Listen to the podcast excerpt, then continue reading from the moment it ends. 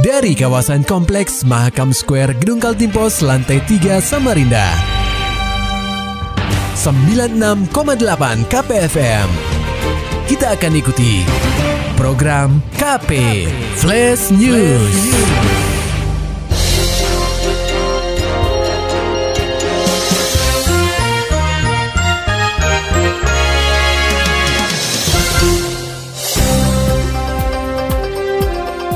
Pendengar KP Badan Kependudukan dan Keluarga Berencana Nasional atau BKKBN Kaltim bersama Dinas Pengendalian Penduduk dan Keluarga Berencana atau DPPKB Samarinda melaksanakan integrasi pelayanan keluarga berencana dan kesehatan reproduksi atau KBKR di Puskesmas Trauma Center Kecamatan Loajanan Ilir, Senin 29 Januari 2024.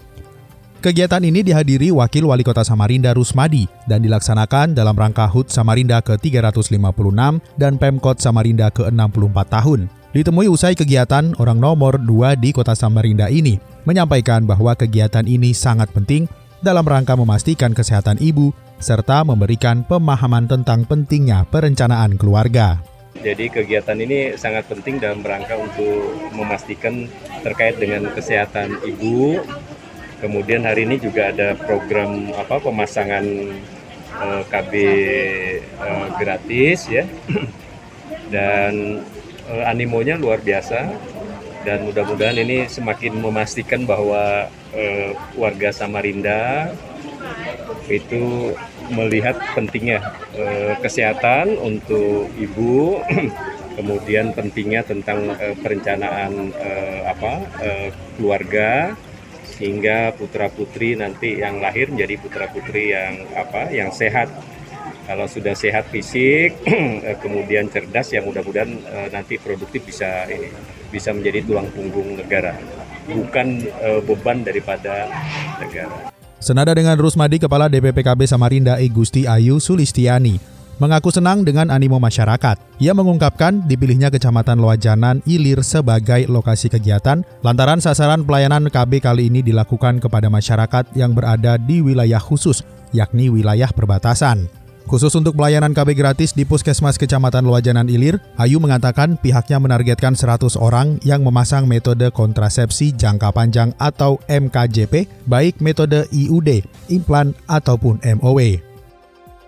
Iya, karena kegiatan ini adalah merupakan uh, kegiatan uh, pelayanan KB di wilayah khusus.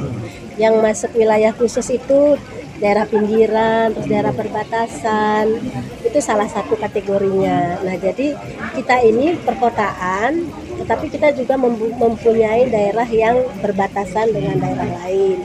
Jadi karena ini kita anggap uh, sebagai wilayah khusus, makanya kita uh, apa namanya lakukan pelayanannya di sini supaya sesuai dengan apa namanya uh, kegiatannya memang sasaran kegiatannya.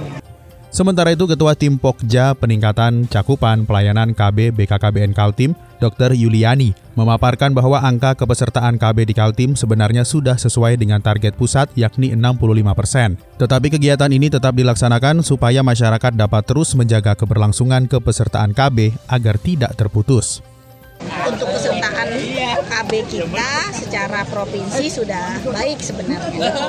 Sudah baik. Cuman memang untuk Samarinda saja rata-rata uh, yang masih harus kita uh, apa uh, perjuangkan ini karena untuk unmetnya aja ya masih 17 gitu ya. Uh, 17 persen itu yang masih tinggi bahwa ternyata masih banyak ya orang yang ber KB tapi tidak terpenuhi. Mungkin ya karena masalah-masalah tadi ya e, banyak sih ya kalau untuk e, kebutuhan ber-KB yang tidak terpenuhi itu ya. Untuk khususnya kota Samarinda bisa saja.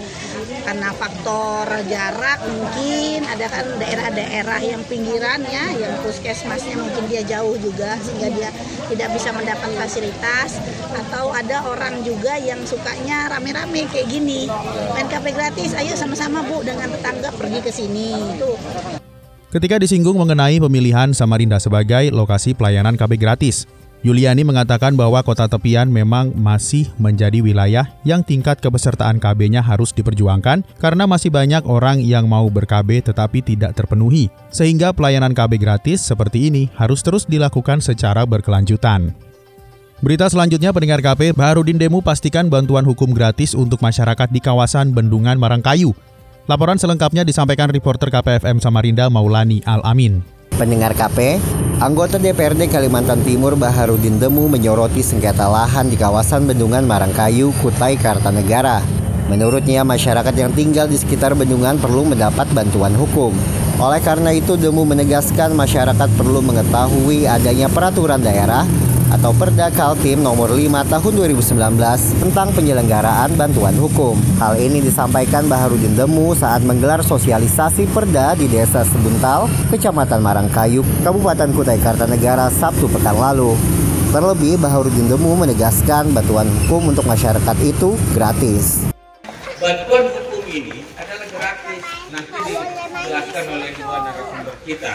Kenapa ini menjadi penting? Siapa tahu, kan tidak minta Pak bahwa ada rakyat yang tiba-tiba berproses hukum. Kita tidak minta. Setali tiga tuang Baharudin Demu yang juga menjabat Ketua Komisi 1 DPRD Kaltim menyarankan masyarakat sebaiknya menyiapkan pengacara yang nantinya diajukan untuk dibiayai oleh anggaran daerah. KPFM Samarinda, Maulani Al-Amin melaporkan. Sementara itu pendengar KP dari dunia olahraga kalah di babak 16 besar Sekjen PSSI apresiasi perjuangan timnas Indonesia. Laporan selengkapnya akan disampaikan reporter KPFM Samarinda, Muhammad Nur Fajar. Pendengar KP, Timnas sepak bola Indonesia mampu menorehkan sejarah, di mana untuk pertama kalinya lolos ke babak 16 besar Piala Asia 2023 yang berlangsung di Qatar. Namun mimpi Indonesia untuk melaju ke babak delapan besar harus kandas setelah kalah melawan Australia dengan skor 4-0 pada Minggu 28 Januari 2024. Kekalahan ini tentu membuat Indonesia harus angkat koper dari Qatar.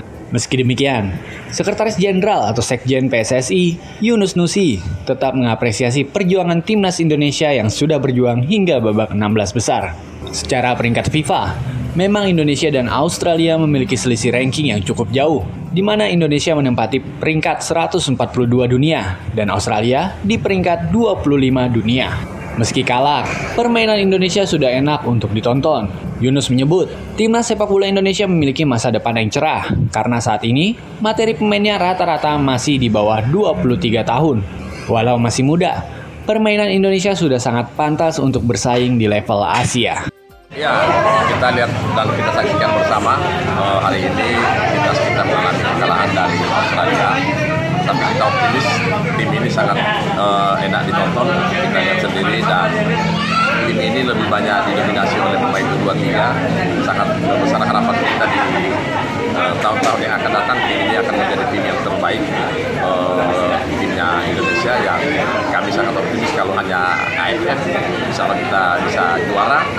Dan sebentar lagi akan kualifikasi Piala Dunia. Kami yakin juga akan lolos dengan nanti akan bertanding di Indonesia dengan Irak, uh, Thailand sama Vietnam dan juga akan ada uh, Piala Asia 23 yang akan uh, ke Olimpiade Olimpik. Kita yakin dengan tim ini sebagian besar 23 dengan pertandingan dan permainan yang kita saksikan, insya Allah anak-anak ini akan menjadi tim kebanggaan kita yang akan berprestasi di hari-hari yang akan datang.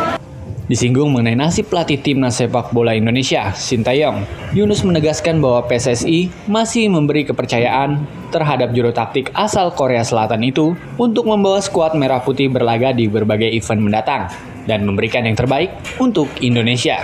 KPFM Samarinda, Muhammad Nur Fajar melaporkan. Maulani Alamin, Muhammad Nur Fajar, KPFM Samarinda. Serta dapatkan berita-berita selengkapnya di www.968kpfm.co.id. Demikian tadi telah kita simak rangkaian berita-berita yang terangkum dalam program KP Flash News.